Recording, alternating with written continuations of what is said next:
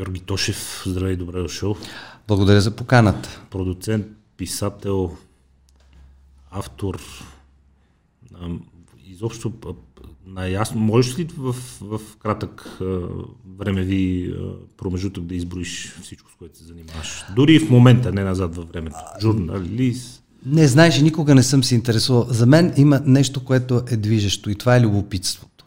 Докато го има в един човек, това е много голям стимул. Мъча се и студентите, и хората, с които работя, да им кажа, че пари, някакъв професионален успех или признание са следствие на това, че ти имаш някакво любопитство, нещо да разбереш, след това да го предадеш на някакви други хора. Моята задача винаги е била много проста. Понякога са ми казвали, че съм много амбициозен, аз винаги им отговарям, че аз просто не съм имал друг шанс. От много малък съм трябвало да работя и съм щастлив, че работя неща, които са ми интересни.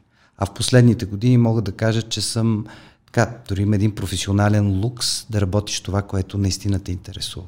В предаванията, които правя, аз съм започнал и това не го знаят много хора. Като разследва журналист, благодарение на Радостина Константинова, светла и памет, един от създателите на прес-група 168 часа.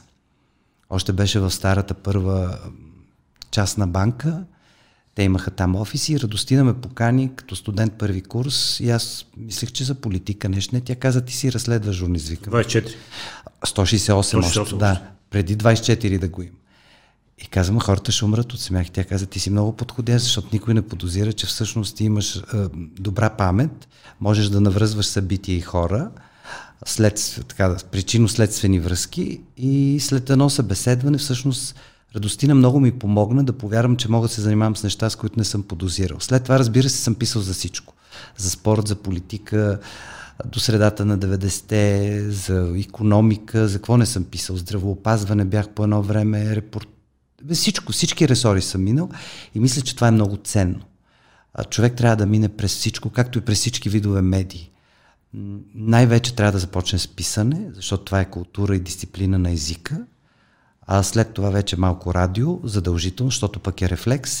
И вече телевизията, ако стъпиш на този опит, е безценно. Благодарение на прес-групата, ние тогава, без да се познаваме, най-вероятно сме се засичали, тъй като благодарение на тях те развиваха така една меценатска дейност, нека го кажем. И в гимназията, в която учих, аз затова отидах да уча там, те бяха спонсори, не знам как да го нарека точно, защото не е става въпрос за някакви страхотни пари, но паралелка журналистика, учихме ужасно много, пишехме ужасно много, идвахме на стажове в редакциите, тогава имаше много точно те лексите, точно гледахме така от Ройтерска, какво идва от обмена, изобщо доста първобитни на фона на как получавахме всичко по факсове. Факсовете лекси.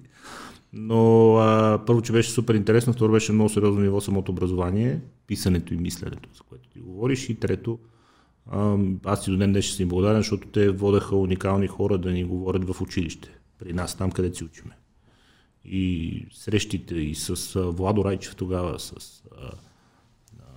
нея, с Венелин, още тогава, с Блъсков, хора като Марко Семо водеха там да ни четат. Това прави много голямо впечатление в тези години, така че винаги си имали афинитет към търсене на новото и да дават шанс на млади хора. Знаеш ли, аз съм много благодарен на прес-групата, въпреки че преди това съм работил и за Вестник Култура, и то в годините на Продев. И аз си спомням Продев с много добро чувство, дори когато бях съветник на госпожа Москова по-късно за 2 години. И си говорехме кой как отразява тогава събитията, и тя каза, че във Вестник Дума, по времето на Продев, новините са новини. Те са без окраска. Те са такива, каквито са. Вече в аналитичните страници си има пристрастията, идеологията. На новините по времето на Продев във Вестник Дума бяха новини. Този е казал, т.е. много безпристрастно. И това беше принцип. Такъв беше Продев за мен в Вестник Култура, който казваше, разбира се, културата е друго пространство, че трябва да има полемика, но трябва да се чуваме. И колкото повече различни гласове се чуват, толкова по-голям шанс има да се срещне някъде нещо, да се роди ново, да се стигне до някакъв консенсус. За съжаление се загуби този консенсус и това правило със свободни фактите свещени. Хората вече очевадно се заиграват и с фактите, За крайностите в мненията даже не искам да говоря, там положението е фрапантно. Ти си много търпелив, аз те следа във Фейсбук, ти си много търпелив да им отговаряш дори на хора, които са, как да кажа, са твърде крайни, защото аз мисля, че дори във Фейсбук, което е едно прекалено демократично пространство, аз не допускам да има език на омразата. Може да съм, както ме нарича Карбовски, прекалено либерален, но аз мятам, че готов съм да чуя всеки, стига той да работи с аргументи, готов съм да уважа мнението на всеки, мога да не го споделя. И ще дам един пример. Валери Найденов, който смятам за един от моите учители, много често не съм бил съгласен в различни периоди, аз съм от самото начало на 24 часа, така съм прекарал повече от 10 години, не съм бил съгласен, последвал съм го за един период във Вестник Континент, заедно с Венелина и още 10 колеги, по собствено желание, не съм бил съгласен с тезите му. Но понеже той е много талантлив писач и винаги съм казал, шефе, не съм съгласен, аз не споделям твоята теза, но толкова талантливо си го написал, че аз ти свалям шапка. А да, качеството си е качество. И затова смятам, че трябва да бъдем малко по-спокойни в... Аз също като много емоционален човек, ти ме познаваш, аз мога да се запала, някой да ме запали, да ме подпали, след това съжалявам, че примерно нещо не съм проверил, но родителите ми са ме научили да мога да се извина или да покажа с поведението си, че ако съм бил краен и съм влезал в някакъв краен спор, а аргументите ми издишат, просто да отстъпя и да кажа съжалявам, наистина не съм компетентен в този въпрос и до тук съм. Аз търпелив, давам шанс на всеки, който в първи момент се изтичал само за да ме обиди, без значение какво съм казал, какво съм написал, дали споделям някакво чуждо мнение. Има такива хора, които пристигат в Фейсбук на профилите и само ти казват типа си Елен Делон. И аз го казвам във възпитаната версия, но да разбираш какво имам предвид. Опитвам се да давам шанс на хората да започнем да спорим, да си говорим нормално. Много от тях свикват, много от тях казват, абе ти си бил пич. С много от тях започваме редовно да си спориме, после започва да ѝ пишете лични. Въобще опитвам се да търся доброто, нали, във всеки. В момента, в който видя, че някой е дошъл само за да обижда, просто се разделяме. Това е много лесно. Технологията ни дава тази възможност. Фейсбук е лесно. Нямам намерение да съм толерантен и търпелив към хора, които идват само за да обиждат. Има такива, които почват така, но в последствие много... са склонни да разговарят. Ако не са... Много но иначе опитвам да споря. Обичам да споря. Тренирам си моите тези, виждам те къде са слаби, слушам аргументите на другите, обичам да. Те на много хора им правят впечатление. Казвам, че си търпелив. Аз примерно съм, понеже съм и по-голям от теб, съм нетърпелив и се възхищавам на хора, които могат търпеливо да влизат така, да вадиш аргумент по аргумент. Защото в крайна сметка единственото, с което боравим днес, са фактите. Ясно е, че живеем във време на постистината. Ясно е, че в последните 30 години много хора си пренаписаха и биографии. И, нали, някой се появява от някъде, заявява, че слава Богу, днес това много бързо този балон може да пукне. Но в крайна сметка смисълът на това, че аз много харесвам, че сме различни. Аз страшно се кефа на този свят от различни хора. Защото колкото по-ред, представиш, всички сега сме еднакви и да умираме от скука, защото всички толкова си приличаме, че няма дори какво си кажем. Единственото, на което трябва да се научим, е да можем спокойно да чуем другите аргументи, другите гласове.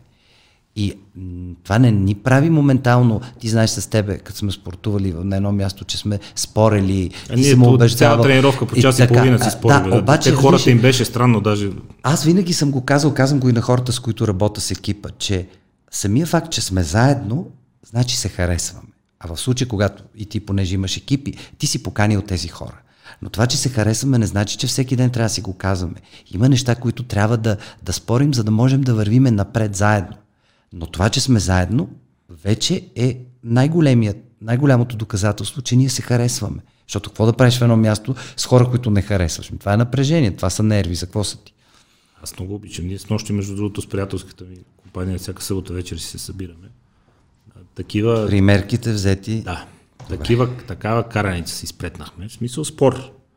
Просто извинявам се на хората от съседните маси, кой знае как смисъл. Там има много спокойни. Аз познавам някои от твоята приятелска листа. Спокойни хора, им се чуда.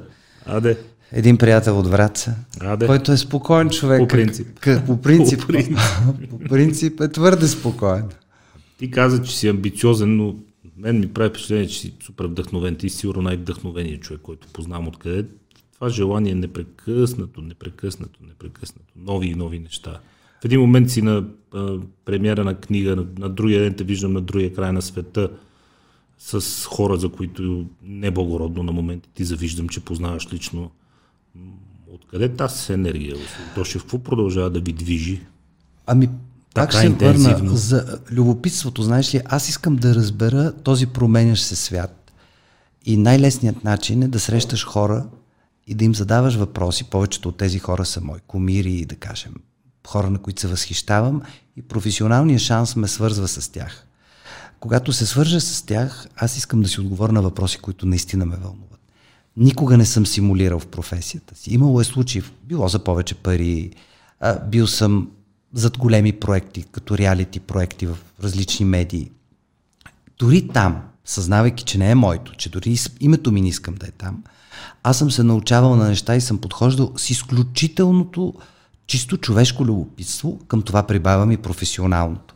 И знаеш, по някой път са ме неглижирали, казвали са, че съм повърхностен, че с толкова много неща човекът се занимава, то нищо не му ставало добре. Обаче опита ми показа следното нещо. Имах един гуру в Индия, където прекарах известно време след една катастрофа, който ми беше казал: знаеш ли, представи си, че ти си в центъра на една кръгла стая с много прозорци. И всички тези прозорци са отворени. Тези прозорци са твоите намерения. Трябва да ставаш и да затваряш прозорец по прозорец. Това означава, че довършваш проектите си, които са за сега намерения. Защото иначе ще се разболееш в центъра на течението от отворените прозорци. Много вярвам в тези думи и ги проверявам. Ако имам едно намерение, което изкристализира и примерно е идея за книга, аз тръгвам и докато не го довърша, не се отказвам. Имало е неща, които не стават така, както съм си ги представил. Филми, книги. Това е нормално. Но наистина вярвам в опитите да направиш нещо. И затова в последните години имам един много личен проект, който се нарича Памет. Той е свързан с хора, на които съм се възхищавал като дете, като тинейджър. Това са предимно хора на духа, артисти. Пробвал съм и не се сърда. Примерно не съм получавал държавна подкрепа за повечето от тях. Но не харесвам хора, които мрънкат. Просто аз намирам начин да ги довърша. И не страдам от това, че дали могъл съм да взема примерно 100 000 лева, за да го направя, и не съм дали националния филмов център. Аз съм го направил за 20 000 лева, но съм го направил. И как да ти кажа, много е важно човек да е удовлетворен. Аз наистина съм удовлетворен. Личи ти.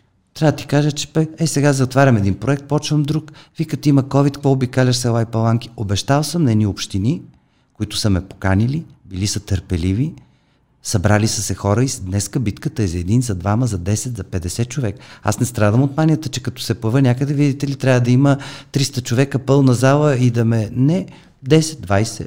Ето сега в COVID ситуацията аз съм щастлив, по 150 човека се събирах. При спазването на всички мерки. Трябва да ти кажа, че това страшно много мене лично ме удовлетворява. Аз нямам амбиции. Хората се събират за култура, разбира се, че винаги е... И това е енергията, разбираш? Има друга енергия. Аз знам, че не съм на 20, не съм на 30, не съм на 40. Обаче, ето, всеки ден бях с различни хора и вчера се прибирам, имаше награди, на които трябваше да бъда. Не можех да откажа на Христо. И вечерта и съм супер удовлетворен. И ми е супер готино, че се видях с хора, които уважавам, хора, на които вярвам. Част от тези хора наистина смятам за много талантливи и ме вдъхновяват. И това е, знаеш, аз вярвам в обмена. Между моята енергия, плод на, разбира се, на някаква дисциплина, на някакви съзнателни усилия, които полагам, за да съм в кондиция, но и на този взаимен обмен. Ти се срещаш с хора, които ти предават нещо. Ти ме запалва с нещо, той ме запалва с нещо, срещам други хора. И в последните години съм изчистил срещата с хора, които нищо не ми дават. Не ме карат да мисля. Не те зареждат. Не ме зареждат по никакъв начин. Ти споделя едно мнение. Това не е въпрос, това е мнение. Да, имаш определен афинитет към историята и към историята на българската култура специално. Нещата, които правиш там, ги гледам винаги с огромно удоволствие. Но след това, като се замисля, те много ме натъжават и ще ти кажа защо.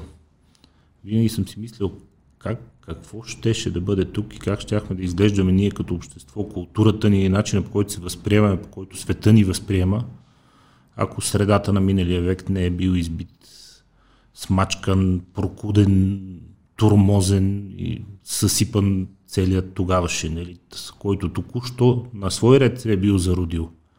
Но хора с финни обноски, които са учили в Виена, в Париж, с тоалетите, с фраковете тогава, с центъра на София, с писателските кафета, с галериите, цялото това нещо унищожено, на негово место пристигат Цоли Драгойчеви, Мако Даков, Пако Таков, всякаква такава третокласна измет. И си мисля, особено сега, наблюдайки от 20-30 години, само опита да се създаде нов елит, всички тия вирсачите и кавалите, на които се нагледахме, цялата тая новобогаташка пошлост, много се натъжавам, като гледам някои от нещата, които правиш. Мислейки си какво можеше да бъде, ако историята се беше развила другояче. Знаеш ли, когато правя книги, особено последната за Пърцалев, който единствено не съм познавал и моето семейство не е познавал, имал съм така впечатление от киното, от сцената. Всъщност аз тази книга най-ми се опъна, защото трябваше да чета много архиви. Той оставил, той няма наследници, по обясними причини и така. Най-тъжното е, че всъщност аз написах една книга за онези години. Знаеше, че него, от досието му, доносите са ги писали негови колеги, с които е бил на сцената и които вечер той е черпал. Те го познават, то непознат човек не може да напише донос. Доносите са такова дъно, примерно, че пуши червени цигари. Защото всъщност той е бил един много скучен човек в живота си. При цялата му екстравагантно, сексуално, всичко, което знаем, той е бил един много скучен човек, който е живял на свободен наем, който е живял с майка си, баща си майка му го надживява и който отива на 64 години. И е бил вътрешен дисидент и винаги са го мачкали, става трудовак, защото баща му симпатизира на БЗНС и е бил в онзи град Левски, гара Левски, така среден търговец, т.е. имал два магазина и така са били малко по... Не са били деца, слезлите партизани от Балканите и взели народната власт. Това са едни много тъжни неща, но по друг начин с Силви Вартан, която е близка, аз работя за нейната фундация, това е човек, който много ценя, ми е разказвала за всички тези финни хора, за които ти говориш, хора с обноски, с образование, с една лична култура, които са били изселени в малките грачета и села, за да оцелеят. Късметлиите са били изселени, тези, да, които са оживели. И другите, които като нейното семейство, които са бягали по влака, благодарение на посолство и така нататък. И толкова е в Искрец са били те изселени. Как ти си напускаш къщата с пияното, с книгите, с ценностите, които са с фамилните ценности. Това е нещо, което ние трябва да разберем. Дето каза за новите метафори, версачета и така нататък.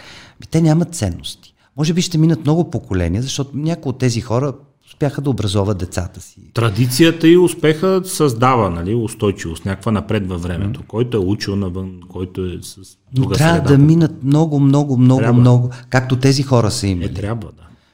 Нали? И ти си много прав. Тези хора са били трето поколение свободни българи. Те са сформирали елита, нали, преди края на Втората световна война. Моето семейство има... Трето поколение свободни българи. Сега сме горе-долу второ. Двете крайности. От едната страна индустриалеца, човека с парите преди 9 септември. От друга страна, също така средна класа човек, но идеалист, комунист, философ, преподавател, който е изселен 30-те години в малък град. Така че, но, знаеш, моето семейство, може би оттам е либералният дух, у мен и у сестра ми, тя се занимава с бежанците към Червения кръст, е, че в нашето семейство никога не са се фащали гуша за гуша, особено тези зверски начало на 90-те години, в които улиците, хората, семействата се развеждаха, защото единият от СДС, другият е червен буклук или обратното. И съм много щастлив, че чисто емоционално в моето семейство, в нашата фамилия, при положение, че така, имаме, деца казва, исторически натрупвания да бъдем различни, никога до това не се е стигнал и смятам, че това е много важно. И това е в семейството. В някакви по-скромни мащаби, но имам нещо подобно и аз и може би това е начинът да свикнеш да уважаваш всякакви мнения, имайки си, разбира се, свое. Абсолютно. Човек трябва да е личност. Да уважаваш всякакви мнения и да се опитваш да разбираш хората и да влизаш в техните обувки. Трябва да възпитаваме личности, а личността е, и затова сега казвам, че... Уважаваме ли ги тия личности? Ами... Виж какво се случва. Приживе е много трудно тук. Много малко хора има, които някак си... Просто няма какво лошо да кажеш за тях. Много малко. Аз се сещам за... Да кажем, Лили Иванова, Васил Найденов, Орлин Горанов, изобщо такъв тип хора, които са толкова благи и изцяло положителни герои, толкова на никой нищо лошо не са направили. Виждаш, че Лили Иванова е разпъвана от сутрин до вечер, без какво? Да има и всякакви глупости. Да, а не, нямаше да се вика, не общува и почти с никой. Аз имам честта да я познавам и наблюдавам колко скромен живот има. Виж, може би има, но аз вярвам в нещо, което от онова насилствено вменяване на равенството ли е, остана някакси този проблем, не може да признавам още авторитети. Не само. Включително и в бизнеса, не само в културата, в бизнеса. Бизнеса, остави спорта, политиката дори. Остави политиката. Но знаеш ли какъв е проблема? Проблема в последните 30 години е още по-ескалиращ.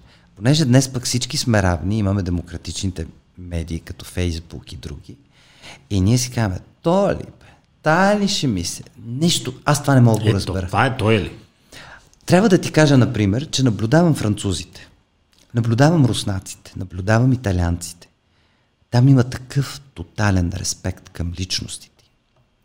И ще ти дам пример. 80 години Роми Шнайдер, отишла си на 42, ама той излиза 10 нови книги, документални филми, прайм-тайм програми. Знаеш, изключително... Така се възпитават едни поколения, както гледам дъщеря ми, която е родена във Франция. И тя, примерно, като кажеш Силви Вартан, тя изпитва такъв респект. Защото всичко това заедно, обществото, медиите там, създават този ореол на онези личности, които ясно е, че не са първа младост. И никой не се занимава с бръчките. Ясно е, че не са съвършени. Ясно е, че имат своите косури и проблеми, лични и всякакви... Разбира се. Отношението към тези хора е като нещо безспорно. Ти се опитваш да правиш това тук, получава ли ти се според теб? Мога да говоря за тая последна седмица, в която пътувах из страната ми. Аз съм щастлив, защото наистина го казвам, в нашата държава живеят малките градове тихи, невидими, изключително смислени, почтенни хора. Мълчаливото мнозинство. Които по стечение на обстоятелствата са останали там. Всички са напускали, и по-бездарни от тях, и по-мързеливи от тях, всеки се уредил. Тези хора са там. И тези хора имат необходимостта, те говорят един хубав български язик. Те не са чалгари в онзи смисъл, не говоря за музиката, като поведение, менталитет. Тези хора идват спретнати. Тези хора не са богати, но те имат интереси. И по някой път, това се мъчи в медиите, като работят, да кажа, че ние подценяваме тази публика. Те казват, господин Тошев, ние... Защо, примерно, предаването ви трябва да е толкова игриво, нали? Защото консултант номер 3 от чужбина е казал, че трябва да сме ентертеймент. Но то беше по-хубаво, когато имаше по-дълги разговори, не беше всичко. Казвам, има изисквания, нали? Ти даваш някакво обяснение. И всъщност разбираш, че в тази държава има едни хора, които ние се правим, че те не съществуват или не забелязваме. Аз си признавам, за някои от тях не съм предполагал, че съществуват. Мислех си сега, че кой знае Пърцалев. Ще има някакви възрастни хора, не негова възраст, защото празнувахме 95 години, но 70-80. Не, дойдоха млади хора, задаваха въпроси, интересуваха се, след като гледаха филма, те го преоткриваха. Моята единствена и проста задача е тези, които си го спомнят, да си го припомнят, и за всеки един от моите герои. А тези, които не са познавали, не знаят коя е, примерно, Невена Коканова или това, да научат, защото спомням си за Невена Коканова, толкова млади хора преоткриха коя е тя. И да, ето, тя е едно от безспорните. Но какво да кажа? С какво можеш да отцапаш Невена Коканова? Тя дори приживе, може би малцина знаехме за баща и, че е бил царски офицер. Това е нещо, което аз за първи път публично написах в книгата, защото тя ме беше помолила да не се спекулира. Може някой да се е досещал, когато отца... Ще политизира веднага, нали, част от историята. Тя си е намерила своето място и така нататък. Но има. Знаеш, аз мисля, че има дори един човек, какъвто беше много политически обвързан, Стефан Данилов. Нали, той беше знаме, дето се казва. Да. Но в крайна сметка той запази един почтен образ. Той излезе от къщи, когато се гласуваше там за онкоболните по пижама, да влезе да каже думи. Той се пребори срещу неговите, аз това не го знаех, други хора ми го казаха, да се махне петолъчката, защото казва, хора, гражданска война ще стане, дайте да махнем тая петолъчка, другари. Единственото нещо, на което никога, за съжаление, и той някакси не можа да даде логичен отговор е защо свестен човек подкрепя тази партия, чието ръце са до лактите в кръв. Аз толкова съм спорил с него на тая тема. Но... Само това, но иначе аз съм имал удоволствието, щастието, късмета да присъствам на негови на изпити, на негови класове в надпис. Това беше един клас, в който бяха Нети, Милена, Маркова, Настина Ингелизова, страхотни студенти. Още от тогава си личеше начинът, по който си говорят с него. Въздуха как се променя, когато той влезе. Просто всичко става съвсем. Всеки е грешен и спорен, аз с него в един момент. Но това е единственото, което не можа да отговори. Но знаеш, той ми каза нещо хубаво. Той каза, баща ми е бил. След това са го прецакали. Баща му е. И той казва, аз съм приятел на дълъг път. Много лесно ще бъде да се извърта. Но не е навредил съзнателно на никой с действията, които е правил. Склонен съм да се съглася. Единственият морален проблем винаги е бил, че това нещо, от което той беше част, е цялото в кървище и в провали. За съжаление, нали, всяка такава стара, да го наречем, политическа формация, без значение дали е лява, дясна или някаква по света има може други. Може би, защото историята е безмилостна. Безмилостна е. И аз много внимателно съм чел, майка ми е специалист по нова история. И дори съм спорил с нея за някакви периоди от новата история, точно след 9 септември, премълчани и възродителен процес. Има много срамни. Много срамни. То не знам дали има по-малко срамни или всичките като че ли са. Но в крайна сметка, знаеш, в последните години аз се научих да гледам хората и в контекста на тяхната личност. Защото това политизиране, в което сме изправени един срещу друг, ами не всички са. Нали, аз примерно, дори да взема ГЕРБ, госпожа Фандъкова не ми е Цвета Кара Янчева. Нали, не ги коментирам. Имаш персонално отношение. Имам персонални лични фаворити. Да, без имам персонални. Те са единствено и само на базата на общуване и на някакви чисто дори в човешки план неща, които съм забелязал и които могат да Защото ти е ясно, една политическа формация, тя винаги има своите правила, закони, функционира по един начин. Но всеки има своята амбиция да прецени да стане част от това или не. Ма същото е в Да, България или в ДПС или не знам си къде. Навсякъде човек може да открие сигурно... И аз съм срещал смислени хора. Много е смешен този разговор, защото особено пречупен през центъра на София, знаеш... Аз всъщност от приятелите ми, от хората, с които излизам да се забавлявам, да разпускам, процента на тези, които споделят моите лични политически симпатии е трагично нисък. Чакай, то не е необходимо. Трагично нисък. То човек, ако гледа и твоето потекло, би се чудел. Не е проблем, нали? Смисъл, нито е тема, нито е проблем. Аз мисля, че ето това е важното нещо, за което трябва да се говори. Нека всеки да има своите фаворити. Нека всеки да има така своята идеология, в която да вярва.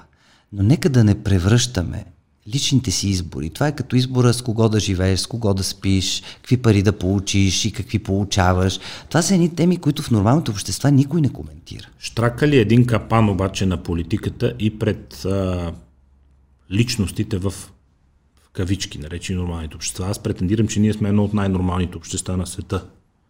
Ние сме държава изключително спокойна, изключително гостоприемна, в която спокойно може да се разхождаш нощно време по улиците с ръце в джобовете. Факт. В която съвсем спокойно можеш да работиш и съвсем спокойно можеш да живееш добре и то на изключително изгодна спрямо световните стандарти цена. Може да живееш изключително добре, приятно, с 4 сезона, с море, с планина. И защо аз мисля, че ние сме едно прекрасно място за живеене и хич не е лоша държава. Но капанът на политиката, това разделение, тези изострени страсти от последните години и то в държави, които не бяха типични с остро политическо противопоставяне, Великобритания, Франция, започна да щрака за хора от културата, от спорта, от музиката, защото общественото мнение започна да ги притиска да кажат те сега от кои са. И в момента, в който те вземат страна, другата половина ги прави на... Не искам да ти казвам какво. Едното е нецензурно, другото е и парцали. Не, то е така, ма така и в Америка. Ти видя, примерно, позицията на Дениро относно Тръмп. Какво му костваше? Или на Барбара Стрейзан? Според мен прекали. Или на Барбара Стрейзан, или на Мерил Стрип. Много изненадан бях от всичко, което Тръмп и Алек Болдуин, да речем, изговориха по адрес на Дениро и Алек Болдуин изговориха по адрес на Тръмп. И Мерил Стрип. И страшно много хора. Но не му отиваше. Виж, по принцип. Но започна обществото да настоява. Ти сега от кои си? Ето това е. И в момента, в който кажеш от кои си, много по-страшно е в държави като Полша, Унгария, които също се водят част от европейското семейство. Там май нямаш много от кои да си, смисъл. Но там е, аз познавам хора и тези... Много еднополюсна стана системата. За съжаление, и затова аз много обичам да пътувам и независимо, че сега условията са други, шанса да погледнеш на България отвън дава много предимства. Защото по някой път и аз истеризирам и казвам, това не ме, тук ние сме, не може тук нищо да се случи. Излизам навън и виждам, че отвън нещата не са такива, каквито ги мисля отвътре, защото аз действително смятам, че ако човек е предприемчив, ако човек е фокусиран върху цел, път, да, сигурно може да не получава държавна, ако е такъв някакъв много анти, примерно управляващата класа, да не получава държавни субсидии. Но ако ти си добър, ти сам ще функционираш. Никой няма да дойде да те затвори. Аз пожелавам да не получаваш, защото като получават едните, няма да получава най-вероятно от следващите и тогава ще спре да му излиза сметката. Като се научиш без да получаваш... То винаги е така. Сега, има рецидиви. И това е във всяка власт, във всяко общество. Винаги ще има приближени до, поред причини. Въпросът е, какво тези приближени остават като работа след себе си? И аз винаги казвам, не дейте да се фокусирате в някакви супер измислени конспиративни теории, а вижте действително, мен вече дори не ме интересува кой е подизпълнен. Аз искам да видя резултата. И когато резултата е добър, аз казвам, резултата е добър. И в България има примери за добри резултати, както и за лоши.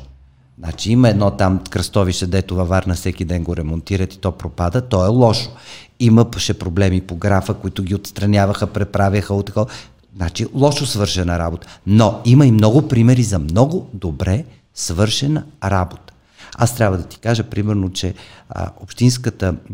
Общинския фонд за култура един от най-смислените, тъй като аз журирам европейски проекти извън България, трябва да ти кажа, че това, което общината в София дава за култура, това са много пари. Ми подкрепя най-големите фестивали. И вчера Съюза на артистите благодариха. Защото общината е помогнала, колкото и да я натемосват Сачева, сигурно има много грехове, но вчера Христо Мутавчиев каза как за всички тези социално слаби, свободни артисти Министерството, аз за първи път го чух, тя дума не каза Сачева, но беше в публиката и се очудих. Е дала квоти, с които по програма Мелопомена, това е социална програма, да се назначават повече артисти на сигурен доход. Ти не може да си на щат, но има едни пари, които текат. Хора, когато от 200 те стават 450, човек трябва да е благодарен. Във Франция такова нещо няма. Във Франция при положение, че това е силно социалистическа по устройството си. Да, но с брутално тежка социална и данъчна. Те въобще не се интересуват свободен ли си, не си ли свободен, къв си. Ти си избрал да си артист, си имаш работа, според нямаш мен, работа. Този досег с държавата е силно наценен, защото виждайки как работиш ти, изобщо как работят много тук успешни хора, които не са с единия крак прегърнати от управниците, които да са те в момента, нещата явно се получават. Те се получават и когато има и ярко противопоставяне, защото тук това, че хора от средите на културата и така нататък казват, ние не можем да понасяме Борисов и Герб, ние казваме, окей, супер. Всеки има право на мнение и те продължават да работят. В Щатите, тъй като ти спомена преди малко Америка, знаеш много добре, там Холивуд, целия общо взето консенсусно е в открита война с това управление в момента. Да, с Тръмп. Силициевата долина, всички технологични гиганти, служителите са в открита война с това управление в момента. но те се справят добре, вършат си тяхната работа, Тръмп си гони неговите задачи и това, че те не могат да се понасят политически, но нямат възможност да си пречетени на други. Виждаш, че Холивуд, това са правилата, това са правилата. И по някой път ми се ще в България всички заедно така да направим правилата, че аз мечтая да сме един ден, къде отивам напред, да сме като Швейцария. Аз не искам да знам името на 20 министъра. Ако работя в една сфера, ще знам моят министър. Дори в Швейцария те не си знаят и на прайм министъра името. Ако отидеш и направиш анкета, просто едни хора има за някакъв период от време, които извършват някаква работа. Ние тук някакси преживяваме Борисов като част от семейството. Искаме да прилича на леля ми, на баба ми, на стринка ми, на баща ми. Натоварваме го с едни образи, ми то е това, което е. Или някакви други хора. Да, ще ми се, няма да споменавам, защото едната е дама, някои публични лица поне да имат по-добри съветници, защото публичният образ вече представлява институцията. И как говориш, как се държиш в публичните си изяви, защото другите мен не ме касаят, е нещо много важно. И там това, което на мен ми се ще, но то е натрупване. То не е сега, защото Герб по-добре преди са били Борисов, този някой друг. Без да искаш, ще се върнем 20 минути назад в разговора ни, 80 години назад във времето. Много тежка щета е нанесена тогава. Знам, но това може да се работи. Че тази публична чубания и този възторг пред простащината на моменти също е наследен от тези години, в които пристига някакъв селянин и само защото е бил активен борец, всички почват абсолютно неискрено да му се възхищават, виждайки го, че е селянин или олигофрен. Но виж, има и другото. По някой път властта, без значение дали Иван Костов, Сергей Станишев, Борисов, който там управлява, Филип Димитров, продължава да се възпроизвеждат рецидивите на миналото. Нали, така се организират едни публични изяви, ако щеш, думите, които се казват, защото някой ти ги пише сега, едва ли седи, говорят и за официални речи и така нататък. Значи, виж най-скандалния случай за мен. Имаш партийния дом, където сега е парламент. Имаш зала с епоха. Да, тя е сталинистка, но това е архитектура. И изведнъж някой отива и прави един ремонт, това прилича на фойе в 3-звезден хотел в Ванишора или в Севлиево или не знам къде. Разбираш, има една мярка, която някой трябва да я... Аз не можах да... Нали, това е много сигурно дребен. Аз бях изумен, че някой тази зала, която на времето ме потискала като дете, като съм ходил на някакви концерти, това беше партиен дом, обаче имаше архитектурата, имаше мащаб, нещо, което във Франция, в Германия, навсякъде ще бъде реставрирано, ще бъде запазено от тези колони. Изведнъж ти отиваш и виждаш нещо, което е точно 3 звезди хотел, тежка, и си казваш, добре де, сега няма ли човек, който да го е видял и да казва, чакайте, ние го осъвременяваме, трябва да го запазим, защото аз наистина вярвам, че историята, както сега сигурно някой, който го гледаше ме разкъса, може би и ти, но аз съм за това паметниците създадени да бъдат. Аз бях против мавзолея. Не обичам Георги Димитров. За мен винаги е била някаква ужасна стряскаща мумия. Но това е историята. Разбираш, исках там да има музей на комунизма. Исках да вода дъщеря ми и да обяснявам какво е било комунизма. И то в сграда, която е, дето се казва, този мавзолей, това безумие, в което лежи някаква восъчна мумия, да бъде превърнато точно това зловещо здание, за да усещаш духа на това, в което сме живели. Аз съм по-скоро на твоето мнение, защото реално и това пък, с което те са навредили, е, че те много уникални неща от времето на Фердинанд, защото тогава основно са строени най-красивите неща в центъра. Са съсипали. Те са ги съсипали, за да изтрескат на тяхно място социалистическия модернизъм и после едни хора се изкушиха да правят същото, може би не трябваше. Ама сега с отпадането на статути на къщи, паметници на културата, пак не изтрескват ли отива, няма да им кажем имената, японеца, сириеца, и строят едни ужасни сгради, само по Левски да се разходиш, които са били, наистина може да е била малка китна. Тази сграда хич не беше лоша, между другото, която построи там въпросния господин. Не знам какво се случи с къщата до нея, в крайна сметка. Пак някаква безумна. Виж... Ама тук пак е проблем на регулация. Комплексен и на регулация, защото докато ние като общество не сме готови и нямаме консенсус да ги обезщетим тези собственици, ти какво му казваш? Живееш в къща паметник на културата, нали, тя едно време ти е взета на сила, после ти е върната, казана ти е честито твое, нищо не можеш да правиш с нея и си длъжен да я поддържаш, без значение има ли, че нямаш пари. Нас не ни интересува. Аз затова казвам, не разбирам много от това, но регулацията тема, тегава е, но облика на един град. Да, зависи от тази атмосфера. Сега във Варна отивам, град, който толкова харесва, ми казва, че бутнеме тук, не знам, пак някаква велика в центъра и ще издигна там една банкерка с един човек с хубав прякор, свързан с джинси, ще дигнат непостъргач в центъра по-висок и ти казваш, добре де, значи никой не може, или седи дупката на един друг виден социалист в центъра на Варна и никой никога не може нищо да направи в тая дупка. В центъра на Варна правят се ремонти до дупката. Крайността на човек, който е тежък архитектурен прогресивист, какъвто аз не съм, би ти отговорил е, начинът е най-добре да си се върнем в колибите по турско робство. Нали? Смисъл, това е начина да се върви напред. Събаря се колиба, на нея место строи къща, после се събаря къща, на нея место строи изграда. И във Франция се събаря. Събарята е на едно место строи небостъргач. Има регулация, доколко може да бъде високо, каква архитектурен стил трябва да има в този район на един град, когато става въпрос за исторически център. Смятам, че има. И в България, дори в София има добри места, но и в България има места, където това е постигнато и трябва да кажа, че там, където е постигнато, е много добре. Превръща ли те в леко консервативен човек? Твоята работа по културата. С годините ставам ужасно консервативен, чак не може да познае.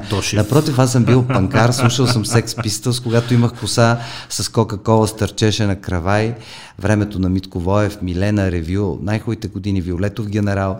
Аз съм бил много алтернативен. Много готин. Аз после много години след това се запознах с един човек, който борец във ВИФ.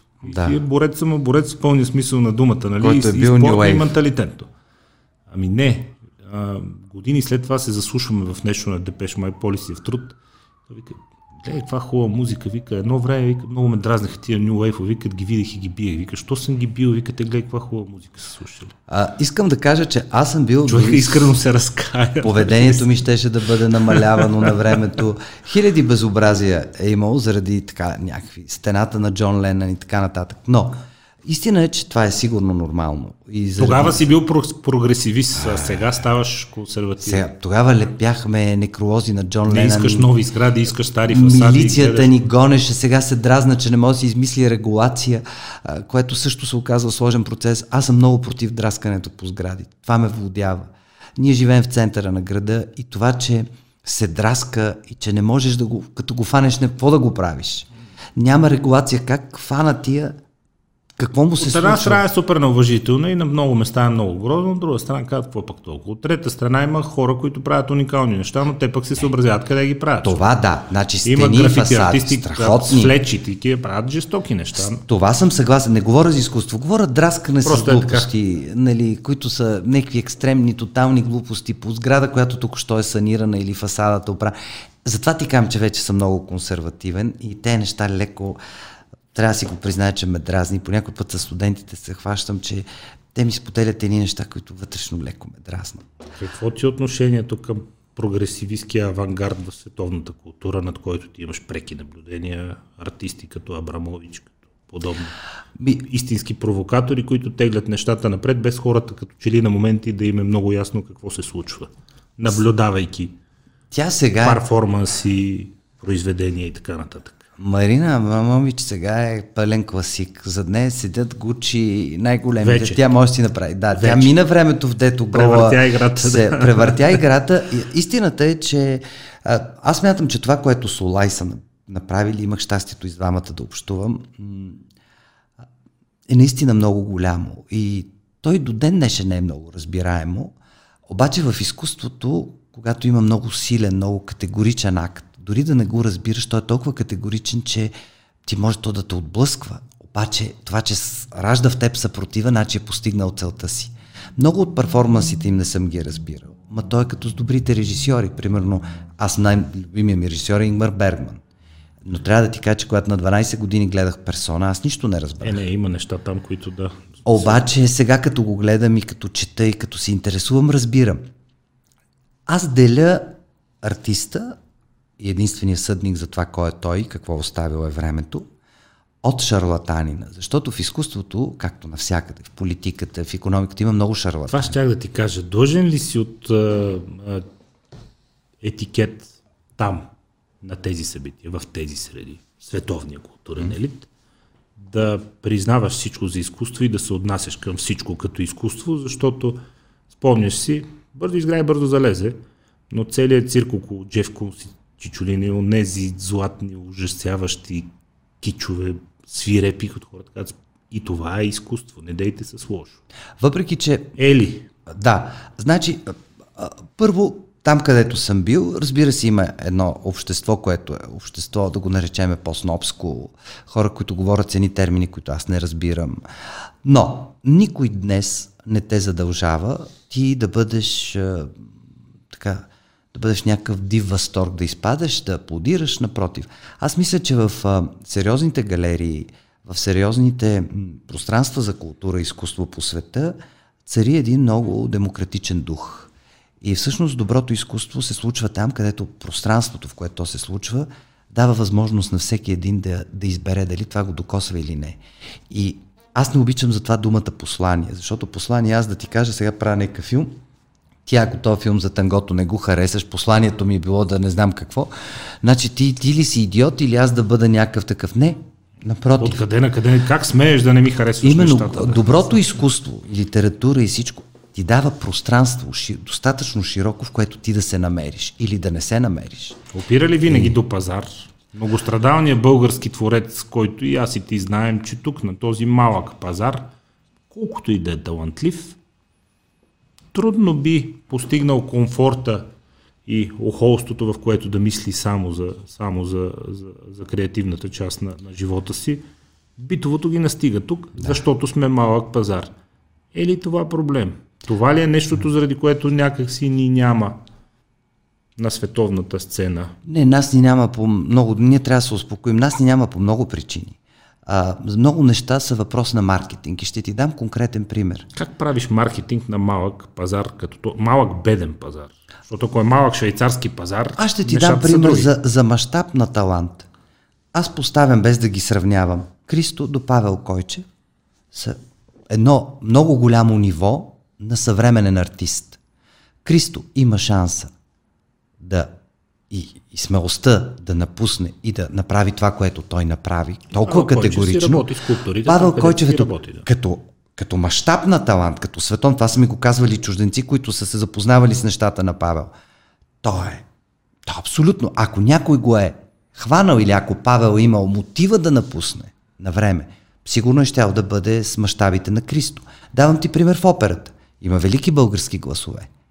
Но какво значи да попаднеш на точното време и място? Сони Йончева е световна, защото за днес седи Сони Класикъл, спечелва Опералия на Пласидо Доминго, където гледат всички директори на най-големите театри. Гласът е задължителен. Въпросът е, че за тебе вече започва да работи една система и ако ти имаш характера и топките да го издържиш, разбира се, че ще живееш в Швейцария и ще взимаш по 80 000 евро на вечер. Даваш ли се под наем в един момент на тази индустрия от едно ниво на успеха нататък? Ти познаваш всички най-успешни артисти в света. Доколко продължаваш да управляваш живота си, защото по скромните наблюдения, които аз имам, от един момент нататък те не притежават живота си, не притежават времето си и са принудени да правят истински откачени неща в личния си живот, ако искат да имат време да спортуват, да изглежда добре, нещо, на което аз ти много държим. Графикът им е невъзможен и ти виждаш, че този човек от един момент нататък започва да изглежда като роб на успеха си. Не само, появяват се наркотиците, появяват се други зависимости. Това е вече, ако не можеш да издържиш на темпото. Но... Знаеш ли, познавам хора. Мога да говоря за любимата ми група АБ. Те спират тогава, когато решават, че това, което се очаква от тях, вече не могат. Те са се разделили. Може ли си номер едно в целия свят без една слаба песен и да им пожелаеш на всички приятен ден и да отидеш да си живееш? Абсолютно. И дори да не го направиш официално. Жестоки. И нещо друго има. Толкова години след като ги няма, ти да правиш пъти повече пари. Никой от тях не е вярвал, че един ден някой ще чуе музиката им. Те си продават правата за 35 милиона паунда. Днес каталога им, същите тези песни, са оценени над 1 милиард. Да. Каталога, разбираш. И аз като ги питах, добре да вие, не, а те наистина не са вярвали, че вика, толкова ни се струваше, че това, което сме направили, е незначително. Но ето това са хора, които навреме разбират, че има два варианта. Това да ги смаже, защото те вече не изпитват удоволствие от това. Те го правят, защото така трябва.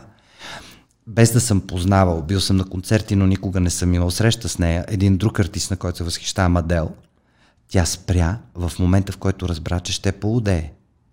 Даде само едно интервю и обясни на всички. Аз спирам.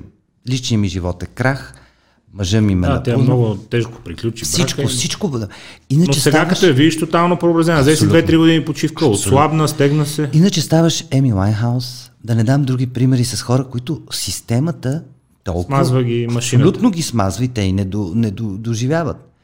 Много е различно. Не мога да кажа. Виждам какво промени цялата си нагласа към киноиндустрията Костурица, правейки този дървен град, фестивали, все по-малко снимайки. Последните му филми не са като първите му филми. Самия той усеща, виж, освен възрастта, има и нещо друго. Енергията не е същата, времето е друго. Не всички успяват да минат през годините достатъчно адекватно. И това е, много са факторите, които влияят. И не е въпрос на... В същото време имаме един, да, локален акт. Но това е Лили Иванова. И аз винаги казвам, може да не харесвате песните, но когато чуете нейното име, само се поклоняват. Не познавам човек в държавата, 65 години. Политик, спортист, каквото е. Който е номер едно в това, което прави. Тази жена е номер едно. На тези години тя е на ток, пее като Господ, продава с най-скъпите билети и пълни спортни зали. Значи не може да не се отнасяме с уважение към това, че един човек го е постигнал. Цената знае само той. Ние можем само да аплодираме, но айде поне да си спестиме тези лесните лоши думи, които обикновенно си казваме един на друг, най-вече във Фейсбук. Това до някъде не е ли щастливо стечение на обстоятелствата до момента, че все още сме толкова неразвити като пазар, че творците сами имат право да избират, защото ти сам каза, индустрията от един момент нататък те смазва. Ти ставаш продукт, личността ти спира да има значение. В 4 часа отиваш на интервю, в 6 часа си на реклама, в 7 си на фризьор, в 8 имаш концерт, в 10 си на вечерно телевизионно участие, утре в 8 си на сутрешен блок. Това цялото нещо ти се спуска от някакъв менеджер, в някакъв офис. Как се чувстваш и какво мислиш в момента, като никого не го интересува вече? Абсолютно. Те е засмукала машината. Тук пак казвам въпрос. Аз мисля, че това е голяма свобода на българския талантлив артист. Това е голяма свобода да може да прави нещата, които чувства като необходимо, защото той не е обвързан с онези договори.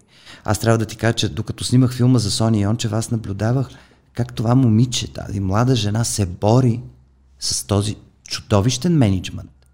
Защото някога Кала се пява 35 пъти, имала 35 участия за година. В момента артист от А-листата, където е нетрепко, Сони Йончева и още 4 певици в света, трябва да пеят минимум 70 пъти, за да поддържат това ниво и цената. Но тази цена не отива директно при нея, там има менеджери, продуценти и така нататък. Но в момента, примерно, аз съм я виждал Сони, в който се опитаха да я поставят едни условия да пее репертуар, който тя не иска, тя каза не. И това е част залегнал във филма, категорично не. И тогава вече започнаха да се съобразяват с нея, какво тя иска да прави. Разбира се, дано има късмет, защото наистина едно е самочувствено, когато съм в Москва и цяла Москва е облепена с Сони Йончева, или съм в Нью-Йорк и на Таймс Скуер, между Мадона, Кевин Клайн, не знам си какво, виждаш Сони Йончева като тоск. Нали, това са едни неща, които са наистина много такива мигове, които ти дава на тебе българчето някъде, страхотното самочувствие, че има някакви българи, които са световни. Или сега последния път Париж, 14 юни пред Айфовата кула, и те са дали за първи път на чужденка да пее Едит Пиаф като опер. И това е Сони Йончев. Това са много големи неща. Единици са, той като в спорта. Може би в спорта имаме повече, отколкото в културата, но не забравяй езикът. Изфръкнам името Веско, ако опиташ по keywords да го намериш един български художник, който рисува уникални портрети в САЩ. Има Хубен Черкелов. Хубен, който е като с долари и с това. Хубен Черкелов е много голям. На Морган Фриман гледах на 2-3 метра един път. Хубен Черкелов е в Нью-Йорк, е базиран, той е част от... Помните ли, началото на 90-те години фасадите не бяха толкова надраскани, пишеше Хубен Тошев, тримата. Този е единият от тях. И той се разви най-добре. Хубен Черкелов е. И е много интересен. Много. Той прави всякакви тип колажни неща, но в Германия е много добре. Разбира се, най-разпознаваемия завинаги ще бъде Кристо. И като почне спора какъв бил българин или не е бил българин, хора, успокойте се, този човек навсякъде пише, че е роден в България, в Габрово. Не дейте се, че не искал да говори български. Ми той английски говори лошо. Да. Той говори толкова лош английски, че при всичките така. Аз мисля, че трябва да се отнасяме с уважение към...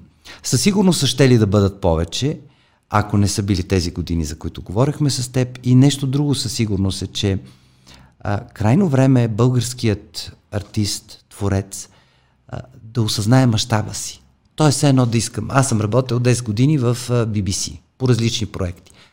Знаех, че никога няма да направя филм за Аба, защото ако BBC прави филм за Аба, ще отиде топ в да топ.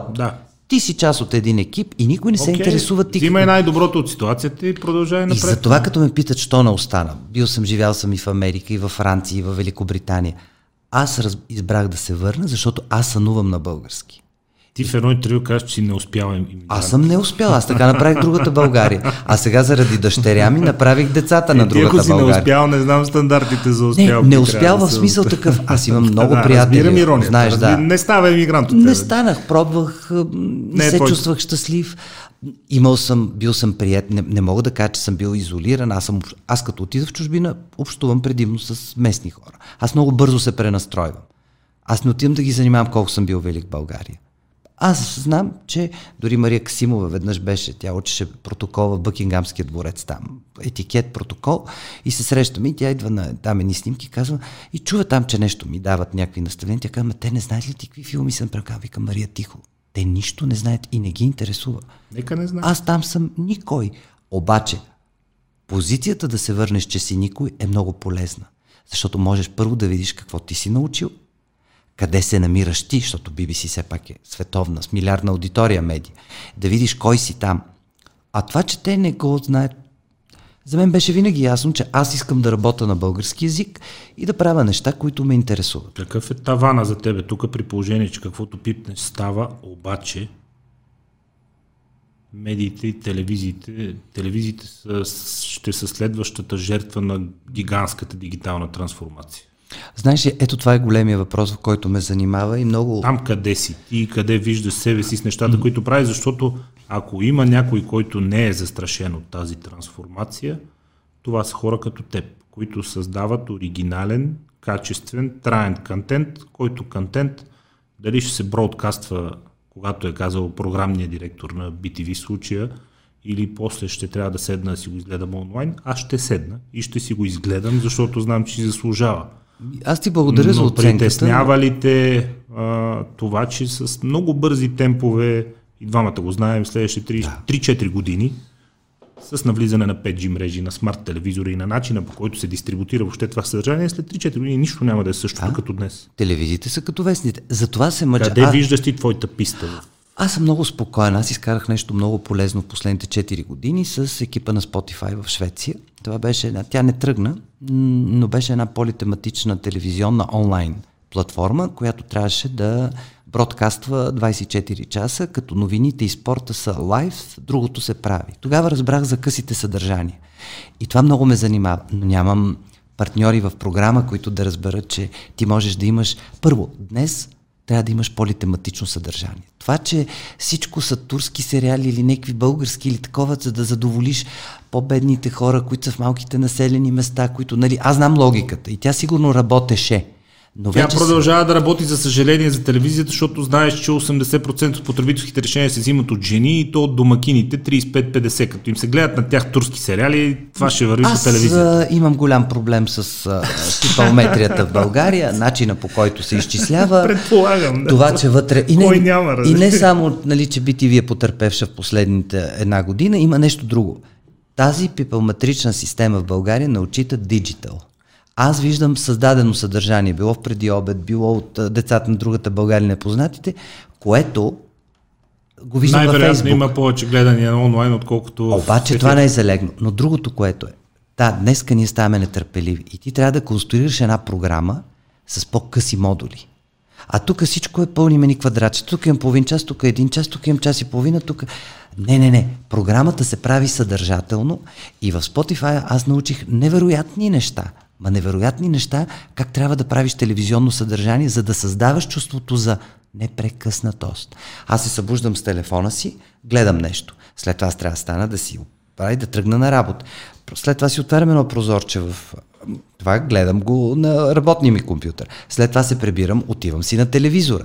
Тоест, ти трябва да днеска правиш микс от изображение и от съдържание. Тоест, ти можеш да комбинираш филм от Netflix с новините на голяма телевизия или да пуснеш един новинарски канал като Европа, за който е предимно това, за да видиш какво става там. Защото да, там... четеш кровите, да видиш какво се случва. Да. Нали? Ти това можеш сам. Ти ставаш, ти започваш да правиш твой микс, ти ставаш диджей на твоето телевизионно съдържание. И затова ти, тези, които го програмират, трябва много ясно да знаят как да направят повече модули, за да си напълна аз моята кошница. Твърде много стана съдържанието. Твърде много стана съдържанието. Обаче имаш той е еднакво. Неограничен достъп до съдържание през YouTube, почти така, неограничен така през HBO Go, практически неограничен през Netflix, казвам неограничен, защото просто и в рамките на човешки живот не може да изгледаш вече всички това, което вече е заредено в Netflix и то при положение, че се харчи 20-30 милиарда на година за нова програма. Твърде много стана съдържанието и това може би прави проблемно фокусирането на внимание дълго време. Аз си признавам, че аз вече един цял футболен матч не мога да изгледам. И аз не мога да бъда. Мен ми интересува финал. То матч ми е. Дайте да видим какво се случва бързо. Както ти каза, ще пусна някоя новинарска телевизия, ще си погледна в телефона на бързо какво става. Онази вечер би се обади един приятел, какво правиш? Казвам честно. Той вика да, и аз казвам ми слушам от днеска една пресконференция на телефона, защото трябва да знам какво се е случило, а с другото око гледам филм, но чета само субтитрите и само намалил звука, за да мога да слушам пресконференция. Едното е за удоволствие, другото трябва да го знам. Това работи, с това се занимава. Твърде много стана съдържанието. Факт. И каналите, по които то може да стигне до тебе. И тук идва нещо. Може би заради това Spotify сте казали последно, нали? Да. Може би заради това Spotify сте казали къси форми.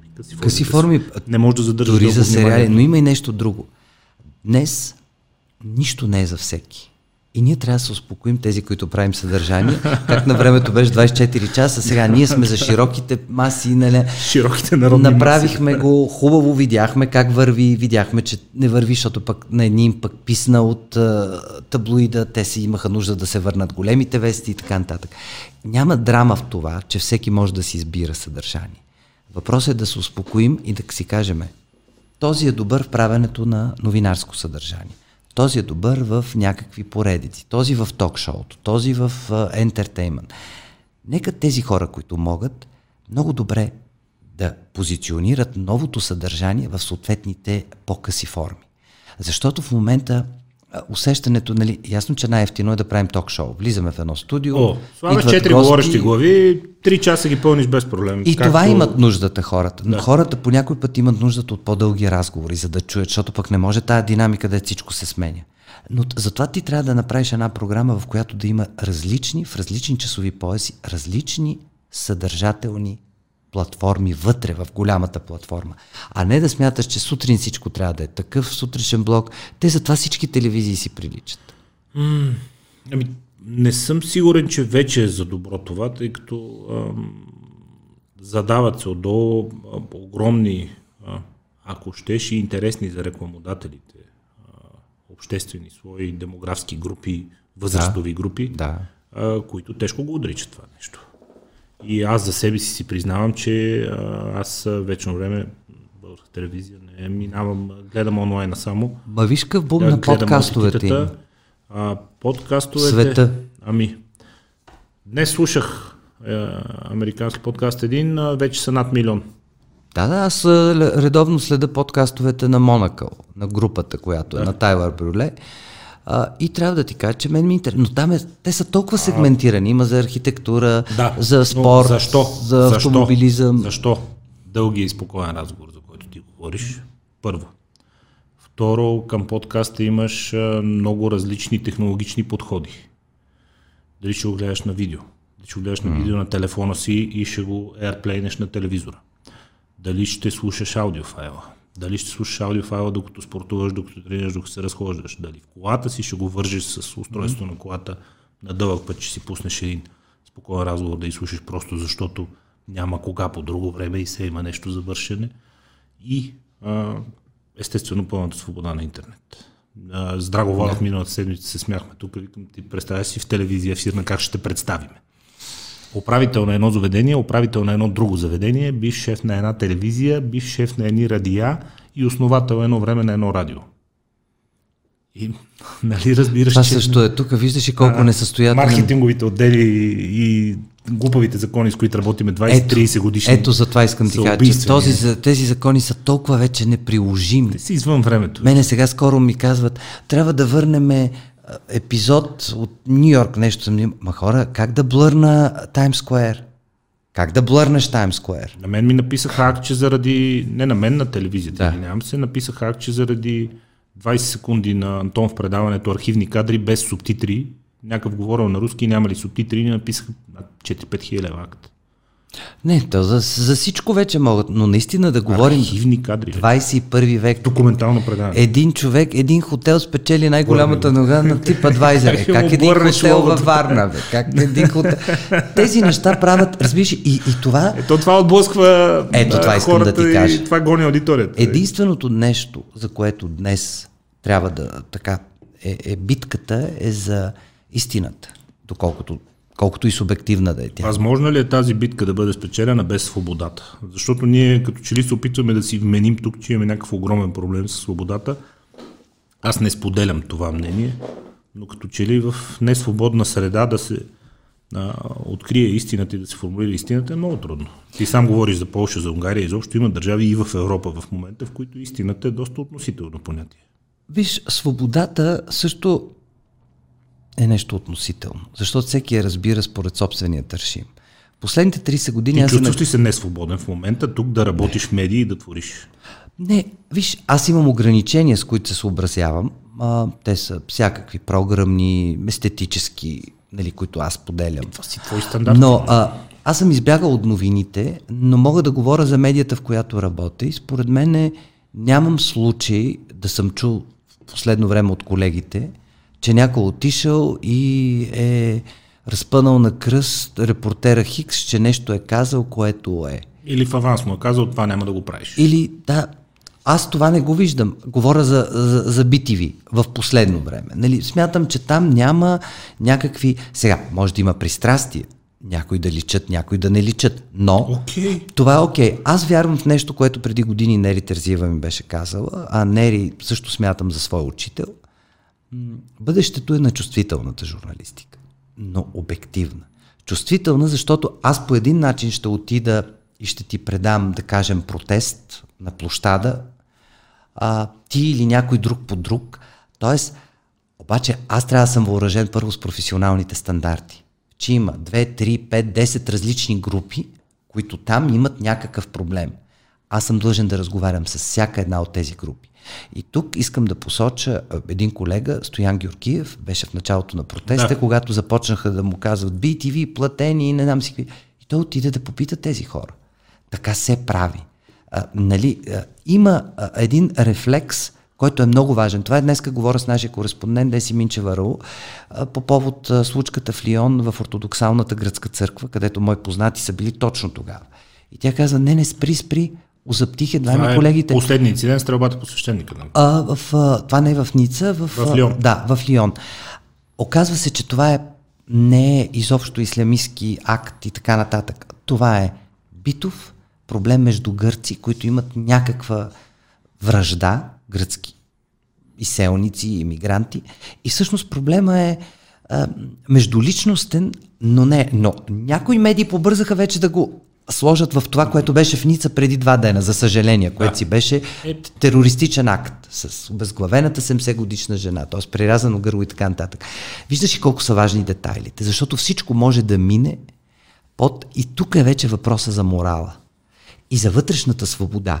Но аз помня периоди, в които е имал журналисти, които вътрешно, и това за мен е най-опасното, започват да се самоцензурират. Давам ти за пример.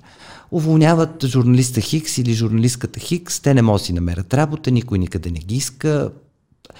Но той е вътрешната цензура, защото аз примерно съм го казал на бивш генерален директор на БНТ. Аз щях да взема Ани да води новините в 4 след обяд. Всички ще я гледат в контекста на... Да. Така, новините тя не може да си ги напише сама. Те са продуцирани новини от продуцента. Тя е говорител. Но аз бих е ползвал, защото тя ще дойде с аудиторията и да видя колко ще издържи това. Тоест да проверя. В България по някой път си създаваме митологии от собствените си вътрешни някакви такива автоцензори, защото този човек, който му го казах, се мие бе, Ани е супер, чете, има хубава дикция, изглежда добре, много е нашумяла, дори с дисидентско така е нашумяла. Не, ти представиш. Ма викам, някой забранил ли ти? Ами не, ама то обаче, ма защото. Разбираш ли, това са... Тук е, за съжаление, това разделение на тези и онези, че ако тя приеме да отиде там, ще кажат, ето тази се продаде на статуквото. Това е проблем, с който аз съм се сблъсквал тук, с Нойзи, който продължава да пише почти всяка седмица статии срещу политическа сила, която аз подкрепям и нейното управление. Той всяка седмица продължава упорито да пише статии в Off News, където нарича мои приятели еднокнижния, малкоглавия, еднопръстото чело и така нататък. Но... Ма Нойзи е свободен човек. Институция ли е той? Да, има ли качествата? Да. Има ли интелекта? Аз харесвам умни хора. И изобщо не е задължително да сме на едно мнение. Само че в момента, в който се разбрахме да работим заедно, и за него започнаха. Веднага продаде се. Имам приятел, на много добър журналист, няма да му казвам името, защо останал да работи в... Ама чакайте, вие какво му предлагате на този човек да работи? Този човек там, където е, каквато и да е ситуацията за медията, за която работи, този човек се държи достойно и задава въпросите, които аз, ти или който е друг ще ги зададе. Този човек е бил уволняван, бил е свален от ефир, откровенно политик си е позволявал в студиото да му каже, че ще му изтине столчето, столето и не знам си какво.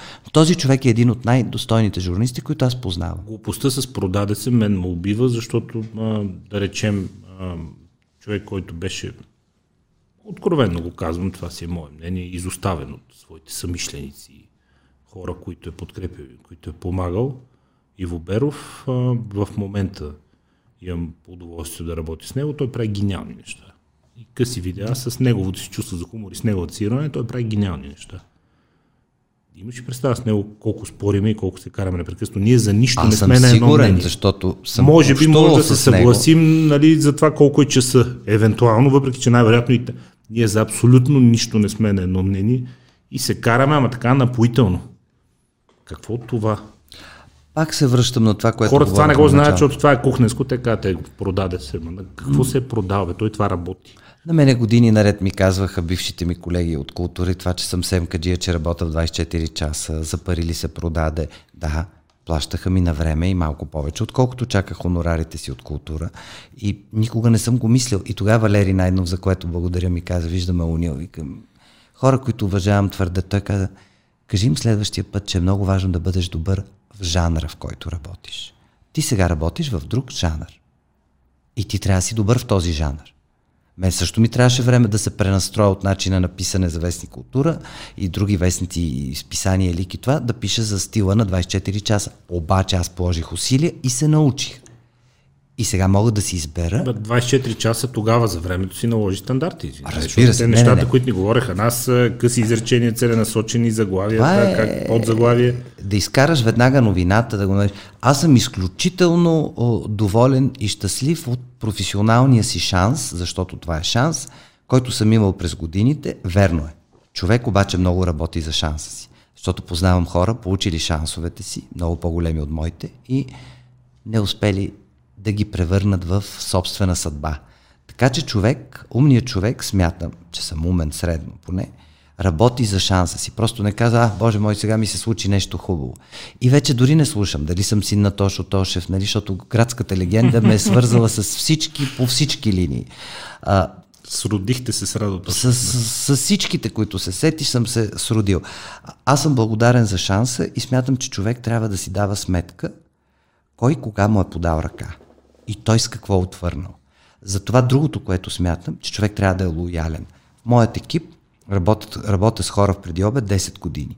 Тези, които са напуснали, са много малко и те са напуснали, защото са отишли на по-добро. Обикновено извън журналистиката, защото не е тайна, журналистиката отдавна не е място, в което ти ставаш милионер. Тя е професия, която дава много качества, които можеш да продадеш по-добре в други сектори на икономиката. Нека кажем абсолютно, така. Не. Абсолютно корпоративен пиар, рекламни отдели на големи компании. Не са ме канили на такива компании. Ти поминеш през тази мелница, там си... И условията са били пъти по-добри от това, което ние работим като журналисти. Обаче пусто, връщам се към края на нашия разговор да кажа, любопитно ми е все още, интересно ми е, искам да пътувам, да се срещам, да общувам. Остава ли ти време за теб си, Жоро Тошев? Да. Има ли неща, за които казваш, много исках и това, но не ми остава време? Разбира се, аз време имам някакви такива капризи, малко смешни, че не ми остава време за един път, искам да чета повече, искам да се науча шах да игра по-добре, не ми харесва колко малко карам сноуборд зимно време, ама това са глезоти и глупости. Остава ли ти време? Винаги. Времето е лична организация, то е неприлично да говорим за това. Разбира се, че ако съм по-организиран, ще ми остане. Много е прилично, защото аз, както много добре знаеш, имам алергия към хора, които ми казват, нямам време. Примерно да нямам време един час на ден да спортуваме. Няма такъв човек, който не да може. Аз го правя, знаеш, защото пак казвам, засичали сме се в един спортен клуб. Значи ти го правиш нито за да изглеждаш по-така, нито за да те... Нали, няма къде да се продаде. Ти го правиш заради себе си, заради това, че е много важно да поддържаш тази енергия, за която ме пита, защото ти трябва все пак да бъдеш в някаква добра кондиция. Не можеш да си отидеш да се срещаш с студенти или да работиш с екипа си или да си монтираш твоите работи и да не си в добра кондиция. За мен това е много важно. Така че времето е въпрос на добра организация. И аз не вярвам, не понасям хора, които мрънкат, хора, които се оплакват, които ми казват първо как нещо няма да стане. Имам такива челни сблъсъци много често. И другото, което за съжаление имам челни сблъсъци по някой път, е да зависи от хора, които не ти позволяват, ти искаш да им покажеш, че нещо може да се случи по-различен. И тогава да анализираме резултата, а те ти казват, не, няма. Аз се научих примерно на оператор. Той вика, чакай, тук ще го снимам така. И понеже нямам пари, се пътувам с един оператор. И аз казвам, аз искам това да ми снимаш. Румен. Примерно Румен, който е... Румен, да. И аз такъв момент, знаеш какво си казвам? Добре, окей, но се научих по-рано и аз бях голям церб. Добре, направи твоето, направи моето. И наистина, като седна да монтирам, избирам това, което ми върши работа. Ако е неговото, подигам телефон, казвам, пич, ти си. Ако е по-добро. И ти благодаря. Но, нали знаеш, по някой път работим с хора, които не ти дават шанса да опиташ и другото. А вярвам, че в крайна сметка трябва да го дадеш. Можеш ли да си успешен без да си в кондиция, защото ти си от хората, които оценяват колко е важна физическата кондиция за това да имаш енергия? Можеш ли да си успешен, защото скоро гледах, между другото, Кен Робинсън, той скоро почина, знаеш. Да. Огромен глобален интелект по отношение на образованието и той много тежко иронизираше университетските професори в една своя реч за ТЕТ. Той каза, телата им служат само като стойки за главите, но и те тежко пренебрегват човешкото тяло. Въобще фокусирали се върху главата и казва, това е огромна грешка. Защото това се отразява надолу и на образователна система. Абсолютно вярвам. Активните деца ги наричаме хиперактивни, почваме ги тъпчем с хапчета, за да седат на някакъв чин. Нали? Ние се опитваме и тях да ги превърнем в една глава върху стойка. Аз съм телесен човек и се занимавал и с различни техники. Аз вярвам в това, че не може да сме само глави. Най-добре е да бъдем глави с тела в кондиция. И това е цялостно. Значи най-умният човек, няма да повярвам на един умен човек, който ми е бавен, отпуснат. Гений да бъде. 2-3 изключения, но също имаха енергия. Примерно Умберто Еко, когато го посрещахме в София, така беше, нали, той беше и на възраст, но имаше енергия. Не познавам хора, особено в днешно време, които телесно не са в кондиция и да са производителни. Не им се възхищавам. Сигурно има някъде. Винаги съм с подозрение, като отида. Дори сега, когато правя докторантурата, си избрах професор, който е почтен, готин, бил е министър, обаче е в страхотна кондиция. И като се срещам с този човек, той ми предава от неговия заряд на енергия. Те излучват енергия за такива хора. Да, няма как. Отвътре има нещо, което идва. Няма как да си отпуснат. Това показва, че ти толкова не те интересуват другите. А в крайна сметка ти, ако си модел за подражание, човек, който искаш да бъдеш чут, ти трябва да отидеш там и да се заявиш, ама ти не се заявяваш само с натъпканата ти, с много знания глава, ти се заявяваш Има изключения, разбира се. Гении, които знаем за един такъв инвалид на количка. Да, така... речем, че те потвърждава правилото. Не всеки Стивен Хокинг, смисъл... Да, за него имах предвид, нали? Но другото е, някак си гледам и тет, защото и аз обичам тет. И тук там се появяват умни хора, които са тиха тъга. Не им вярвам достатъчно. Дори да казват неща, на които, не които споделям. Щеше ли Лили Иванова да е тази икона, ако не изглеждаше така? Не. Обаче какво се крие за това? Защото това е... Брутална воля и огромен труд. Да, да, да, ма ти въздейства. Разбира се. Защото ако беше 150 кг, жена на възраст, която да няма тази енергия, да пее така, да се държи така, да излъчва това, което излъчва. Не вярвам. В футбола, навсякъде, да, защото скоро се бях виждал с Стоичков. Ами излъчва енергия този човек. Няма значение на какви години. Стоичков излъчва енергия. Дори Митко Бербатов, който винаги смятахме за малко по-бавен според българските разбирания, това е велик и най-големия голмайстор на България ever. Митко Бербатов има една вътрешна енергия. Те викат, но той се занимава с йога. Да, пичове, защото тази енергия става вътрешна. И днес, когато случайно го срещна някъде, този човек седи и цепи мрака с концентрацията, която има. Не вярвам на хора, които не са телесни. Не. Йогата. Дориан Йейтс, скоро с момчил си говорихме тук, Дориан Йейтс, той е човека, който преобърна разбиранията за бодибилдинг. Той беше този, който професионалният бодибилдинг от тези финни естетични тела на Арнолд го прекара в ерата на мас-монстърите, на големите чудовища. Седи човека в Испания, си живее и си прави йога всеки ден и е много окей с себе си, с света, с здравето, с кариерата, с настроението. Изключително спокоен и балансиран тип. Скоро го слушах в един подкаст 2-3 часа. Невероятно впечатление ми направи. Аз мисля, че е важно всеки да намери своето средство, с което да разтоварва, което да го мобилизира, защото аз вярвам, че освен натрупванията ни, те са строго индивидуални, след средата, много е важно човек да попадне в своята среда. Това е огромен шанс, за който аз съм благодарен, че съм срещал и срещам по пътя си хора, които така, иначе аз много тъжно щях да съм приключил. Мързелив, ленив, с кой знае с какви глупости щях се занимавам. Но просто така ми се случи живота, че аз непрекъснато около мен имаше хора, които ме стимулираха. Те не ми казваха прави го, защото ти е много важно, но ги виждах, исках да приличам на тях. И това е много важно. Кои са нашите рол модули? Всеки трябва да намери с какво да се разтоварва. Според мен големия късмет в живота и голямото можене, може би, е всеки да намери с какво се натоварва. В смисъл, да намери това, което е най-добро за него.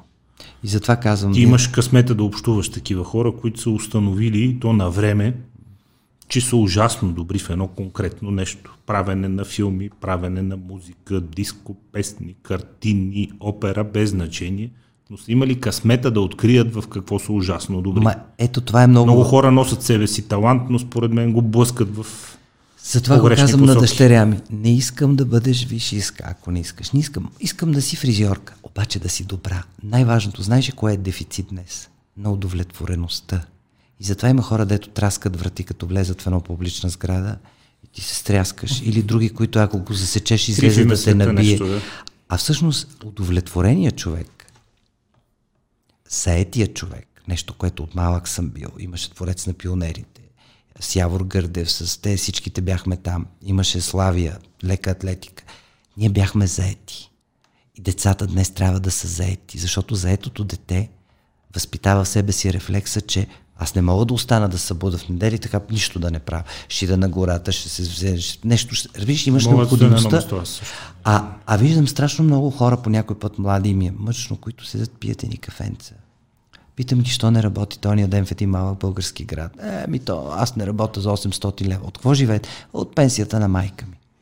Мъже здрави прави към момчета. Някой ще каже, сит на гладен не вярва. Това, което си казвам на дъщерята, аз редовно споря с хора и го разказвам и на хората около мен. Това е твърдо мое убеждение, че ако си най-добрия бензинджия на бензиностанцията, ти си супер. Днес ще изкараш най-много пари от всички бензинджии на бензиностанцията.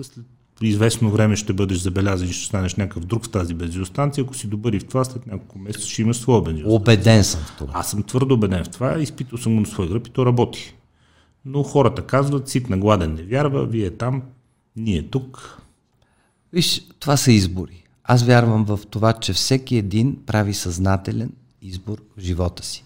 Къде да бъде, с кого да бъде, с какво да се занимава, по какъв път всеки от нас е имал изкушение, аз съм имал изкушение да работя за определени хора, било и сенчес бизнес и не сенчес бизнес, няма значение, получавал съм добри оферти. Обаче вътрешната ми интуиция винаги казва това.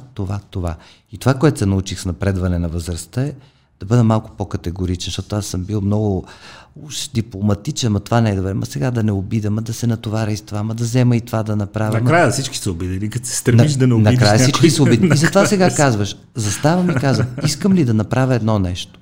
С кого искам да го направя? Мога ли да си го позволя? И другото е да си знаеш мястото. Какво искаш да направиш от тук нататък?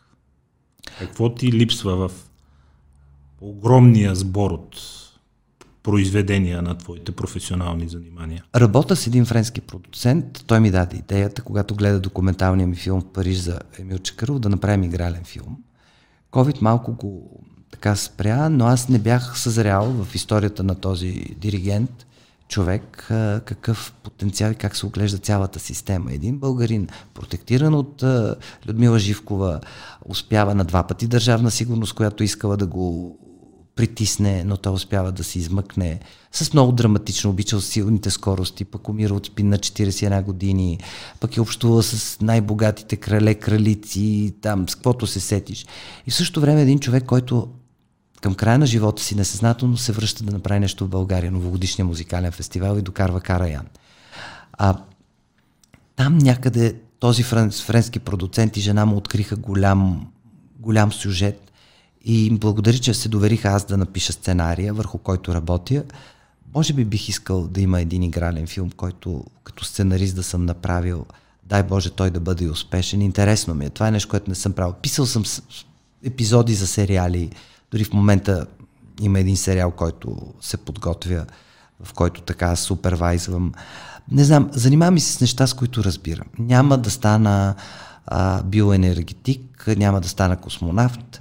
Има неща, с които дори да са ми минавали през акъл, като малък исках да бъда и лекар. И това няма да стана, но изпитвам все по-голям респект към лекарите. Искам да се занимавам в сферата, в която е.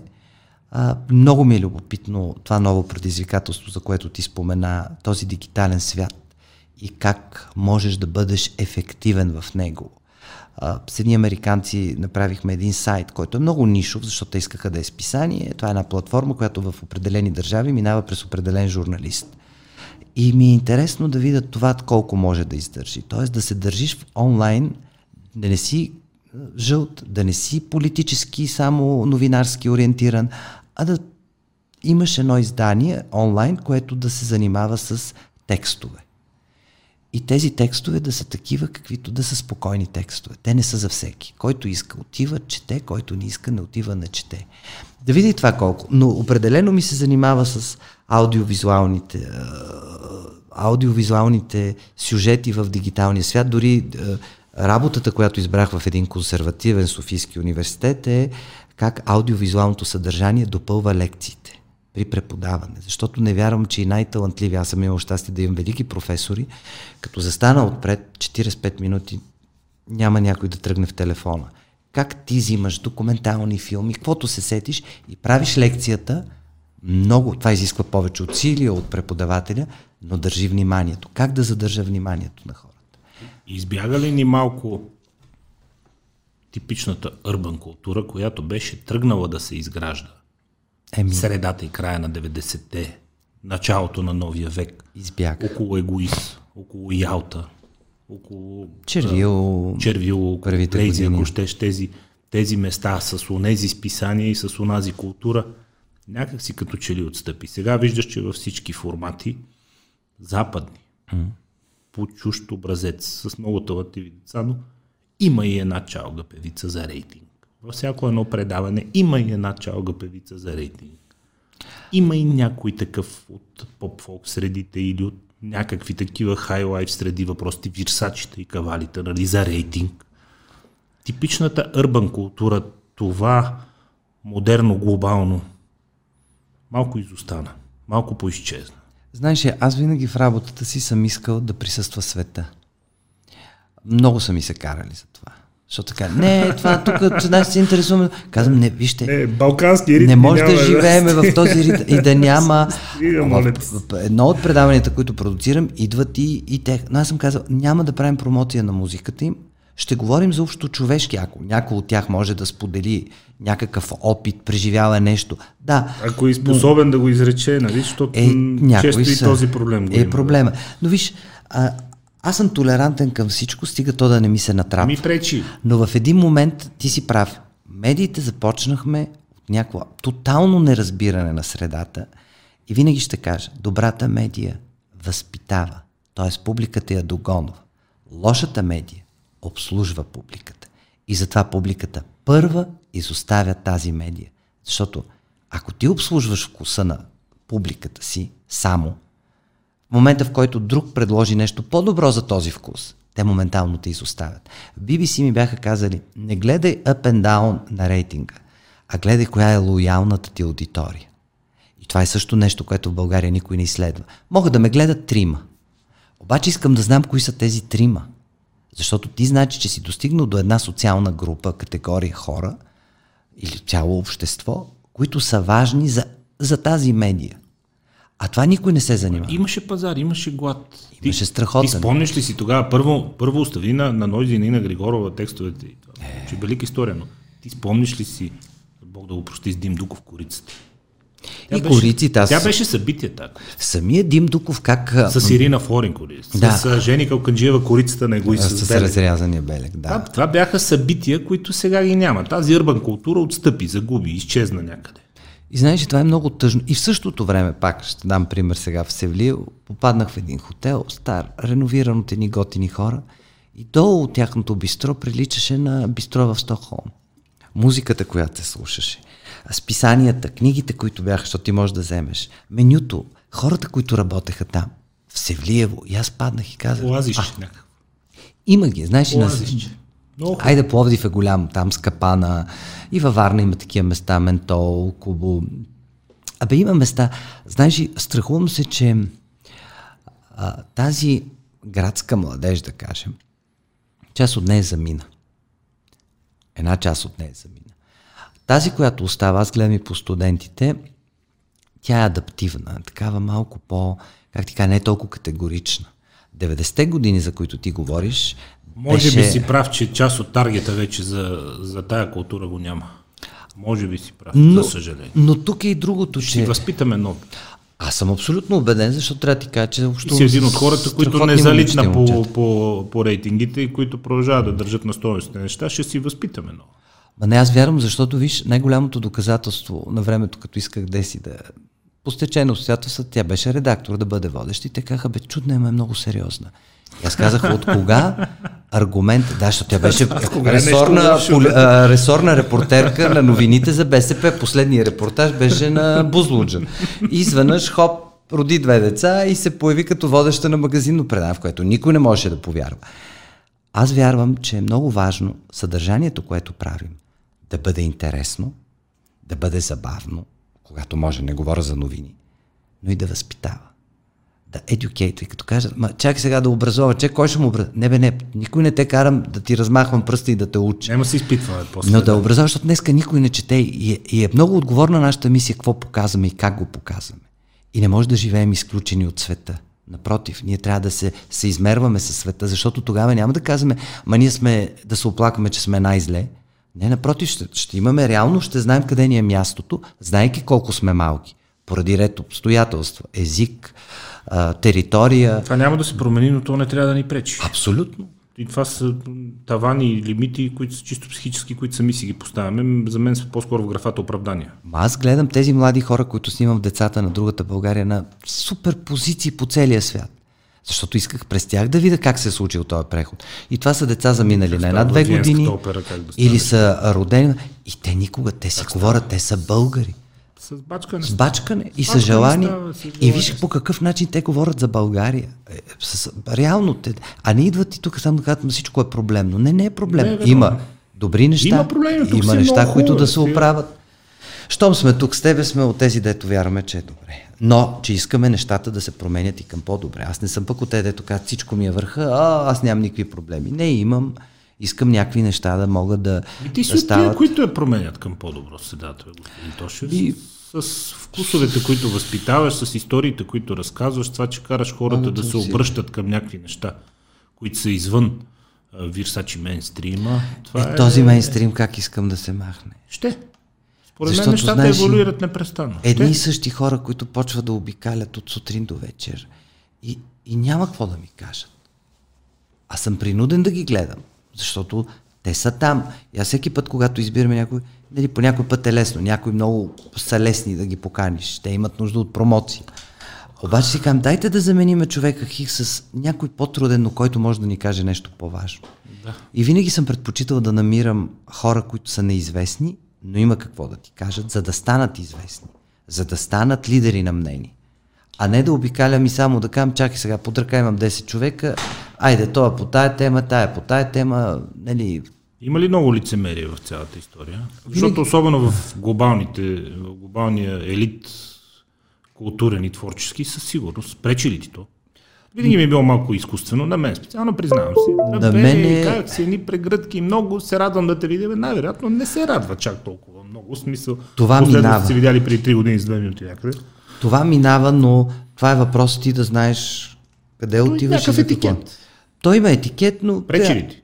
На мен не ми пречи. Аз не му... Като съм бил по-млад... Аз пак ти казвам, че неблагородно ти завиждам за личните контакти и приятелства. Като съм бил по-млад ме е блазнил, нали, така, някой известен човек, да ти казва, много се рам да те видя, ясно ми е, че дълбоко не се радва. Но днес не ме занимавам. Знаеш, то пак е свързано с това. Ти отиваш, за да имаш някаква задача. Дори когато общуваш с някой от тези хора неформално, помня си с Ал Пачино, има хора, при които пада бариерата много бързо, но това е въпрос на контакт. Той или се получава, или не. Има хора, с които се е получил, имаме по-неформално общуване дори след това. Примерно с членовете на АБА, двама от тях е такова, с Бени и с Фрида, а с Костурица е такова. С такива известни хора има други, които ги виждаш веднъж за винаги, свършваш си работата и няма шанс да ги видиш. Никол Кидман. Веднъж видяхме се, ледена красавица, хубаво интервю, стана професионално и си замина. Но не мога да кажа, Никол Кидман сега... Тя ми изучване на човек, който би го направил, то като че ли хората нямат поленства. То може би е част от привличане. Не знам, тя е... Да, не, тя се разчупи в разговора, но първоначално беше и след това като свърши професионално, так. Стоманът с физиономия си трябва. Различна е Моника Белучи. След години я видях, след като правих филма за нея в Париж, случайно в хотел Кос с двете си дъщери.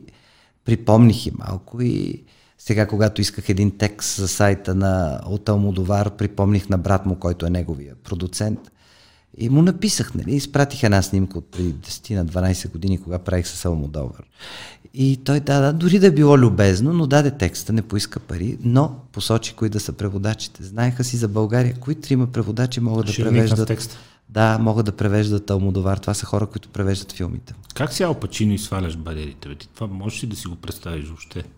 Това ниво на разпознаваемост и на възторг у хората и това отдавна да си загубил всякакъв шанс за анонимност. Ал Пачино направи такъв подарък. Милиони хора всеки ден да искат да си кажат нещо с теб и тези, които успеят да се доберат. Само ще ти кажа какъв жест направи Ал Пачино, за да разбереш мащаба. Студ, януари, Нью Йорк. Моя близка, известна актриса Евелина Борисова става на 50 години. Тя е при дъщеря си в Нью Йорк. И аз решавам, че ще й подаря билет за един спектакъл на Мамет, току-що излязъл на Бродуей, Пачино, рядко, много добър театрален артист. И с агента му оговаряме там едно интервю, ние сме си видяли за малко с Пачино, интервюто е на другия ден, но аз казвам, хрумва ми, искам да подаря, освен билета, може ли като свърши това да поздрави тази българска актриса? Евелина нищо не знае, той вика, дай ми знак, той излиза на бекстейджа, чакат го хиляди, автографи, крещат, полиция, работи. И аз само давам знака, Пачино излиза, агента му показваме, той идва, аз показвам коя, мастут. Евелин Борис вика, моля ти се, никога не съм седяла по входовете, но това е ужасно, не желая, викам, ела. Посочвам. Той отива и казва, Happy birthday, my colleague. Той дори името не знае, но знае, че е актриса. Мога ли да ви снимам? Да. Поговориха си, снимах ги, гушне, така. Той направи един толкова малко този жест. Обаче го направи. И след това, когато се видяхме за интервюто, това беше един човек, все едно виждаш стар приятел. това нещо, този жест, който той направи, смъкна цялото това напрежение, което е нормално при мен и аз го харесвам, гледал съм всичките филми, изпитвам респект. Такъв ранг, нормално е да си глътнеш граматиката. И вече пък като свърши интервюто, останахме още. Другия човек е Брайан Мей, който ни покани в имението си, в един малък замък, където работи извън Лондон. И трябваше да е 15 минути по протокол. Ние останахме цял ден, като той направи салата, поръча пица. Говорихме си за България, за Унгария, където са били в източния блок на времето, в силните години на Куин, единствено и само. За плочите в България. Той не вярваше, че те плочи се свършваха и бяхме нени опашки за да си купим Куин. Преди това бяха само в Кораком. Така, толкова беше интерес, той говореше за физика, защото е страхотен физик. Не може да си представиш какъв контакт. И след това той първи, преди мене, на личната си страница в Инстаграм беше публикувал снимката. И беше написал хубави... Да, от той показа, моля да снима, сега моята асистентка ще ни снима. И беше написал много хубави неща за цялата група. Мен, за Румен и за архитекта Даряна Начева, прочут български архитект в Лондон, която на академик Чудомир Начев, дъщерята. Просто я ползвахме за шофьор, да дойде с нейната кола, за да ни закара. Невероятно е, това са много лични неща. Какво казваш на млад човек в България, който сега тръгва да се занимава с култура? Независимо. В коя сфера? Музика, изобразително изкуство, опера, без значение. На всеки млад човек, без значение дали дори е в културата, му казвам да бъде смел. Това е единственото за мен е важно качество днес за всеки един млад човек. Защото ако си смел, ти ще преодоляваш. Ако почнеш да се вайкаш, да се чудиш, аз съм бил много нерешителен. И благодарение на това, че съм срещал хора, които са повярвали в мен, съм стигнал до тук. Нали, много са ми пречили, много са ме подценявали, много са ме подмятали. На кого не са? Но, виж, няма значение. Това са важните учители. Но ти казвам, че за мен смелостта е много голямо качество. Какво казваш на млад човек, който ще се занимава с медии? Отново да бъде смел. И другото, което е, да не прави, да прави разлика между истина и постистина. Защото объркаш ли тези две понятия? Ти влизаш в един филм, в който ти вярваш, аз познавам такива хора, че са абсолютно прави. Те са убедени, че това, което те правят е... И имам добри колеги, които минаха оттам. Някои се заиграха с TV7 на времето и така нататък, и така нататък.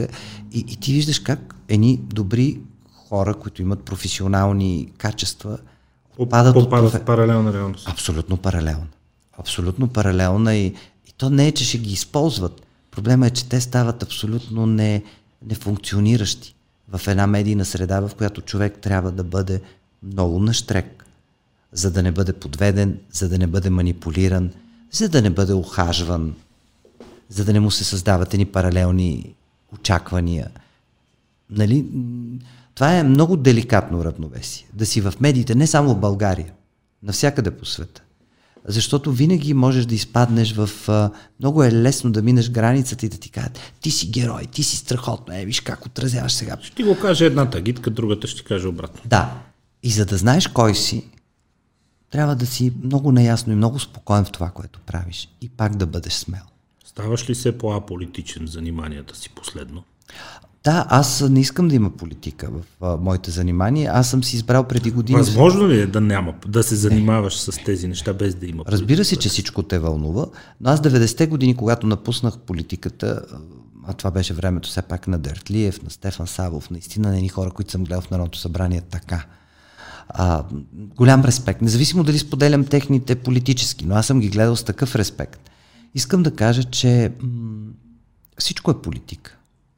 И в изкуство, и в култура, и в такива инфотайм, инфоблокове, ток-шоута и каквото, всичко е политика. Въпросът е обаче да не станеш ефтин политик, ефтино да не политиканстваш, да не станеш такъв, не знаеш, българина говори с телевизора и се кара на политиците през телевизора. А когато той спокойно бъде попитан какво иска да се промени, той не може да го формулира. Аз искам в живота си да ползвам повече аргументите. И когато имам възможност, аз съм имал възможност с политик да говоря по даден казус, да мога спокойно да изложа своите аргументи. Както да приема или не. Аз съм отказал на 3 политически сили да бъда депутат. По мои си съображения.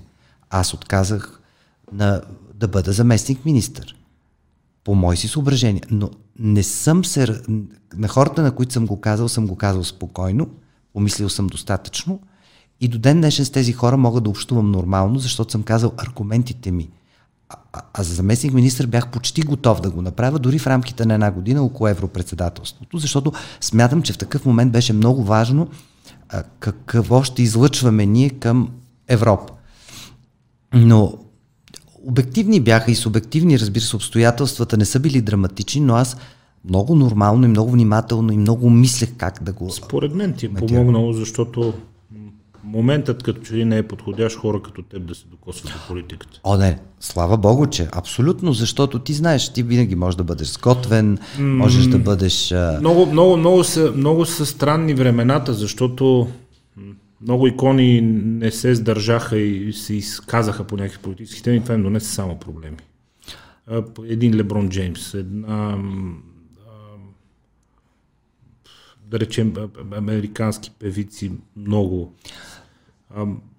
Моментално другата половина от аудиторията ги намразва. Моментално тръгват проблеми. Моментално тръгват разправи. Хабиб преди няколко дни се отказа като най-великия в ММА. Да. Всички казват, ето вижте, страхотен, отказва се на върха, благодари на баща си, каза, че обещал на майка си повече да не се бие, прибира се, даде и сега да се гледа.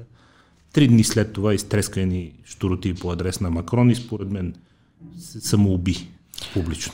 Знаеш, има хора, които не трябва да се докосват до политика, за да могат да продължат да са истински добри и ценени в това, което правят. Има такива хора. Първо трябва да си прецениш възможностите. Аз съм много голям реалист по отношение на собствените си лимити. Аз знам лимитите си.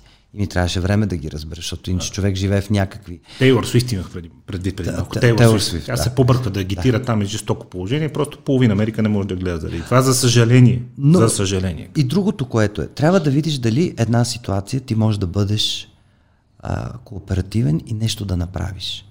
Ако ти не можеш да дадеш в дадена ситуация конкретно, да бъдеш кооперативен и нещо да направиш. Няма смисъл. Но ако ще ти пречат, още преди да си бил там. По обективни случаи, човек, който трябваше да е министър, имаше голяма съпротива към него. И аз го уважавам от една страна, че той ме е поканил, защото това значи, че ме оценил. От друга страна се помъчих да му обясна защо това няма да стане. Защото ти не можеш да влезеш и вече да ти се пречи преди да си направил толкова. Още преди да си започна. Нали? А това е много важно. Аз съм го видял, макар и в страни в политиката, като съветник на госпожа Москова, как и се попречи за едни неща, които ако бяха станали с театрите, да няма толкова щатни държавни театри, а да има бази, които да са добре технически поддържани, слава Богу, поне вкарахме общините да има и общинско финансиране, тя държавата издъхва. Ти не може да имаш, като по време на комунизма, 58 театъра, които да играят едни артисти, които не искаш и да ги гледаш. Аз ще го отсея пазара. Хубавото в крайна сметка на наличието на пазара, че той е една доста обективна той вече го оценка за доброто. Защото остават едни зали гробници. Но за съжаление много разбити съдби на хора, които искат да упражняват нещо, а нямат реалната представа дали. Ще има укрупняване, ще има трансформация, ще има много интензивни такива процеси в следващите години, но в крайна сметка адаптири се или умри, обичат да казват успешните държави по света, знаеш, че... Човек трябва да прецени за себе си. Дали продължава и как продължава. Няма нищо лошо човек да се отказва. Аз мисля, че познавам хора, които изцяло промениха начина си на живот, смениха пътя, кариерата си и както казва пак един любим мой приятел Пракаш, той казва, само човек, който започва живота си от начало, има бъдеще, защото ще е много скучно цял живот да правиш едно и също. Нали? Въпрос отново на смелост. Аз ти пожелавам да не се отказваш. Няма да се откажа още за сега. Още много смело с амбиции и вдъхновение, господин Тошев. Благодаря. До скоро. До скоро.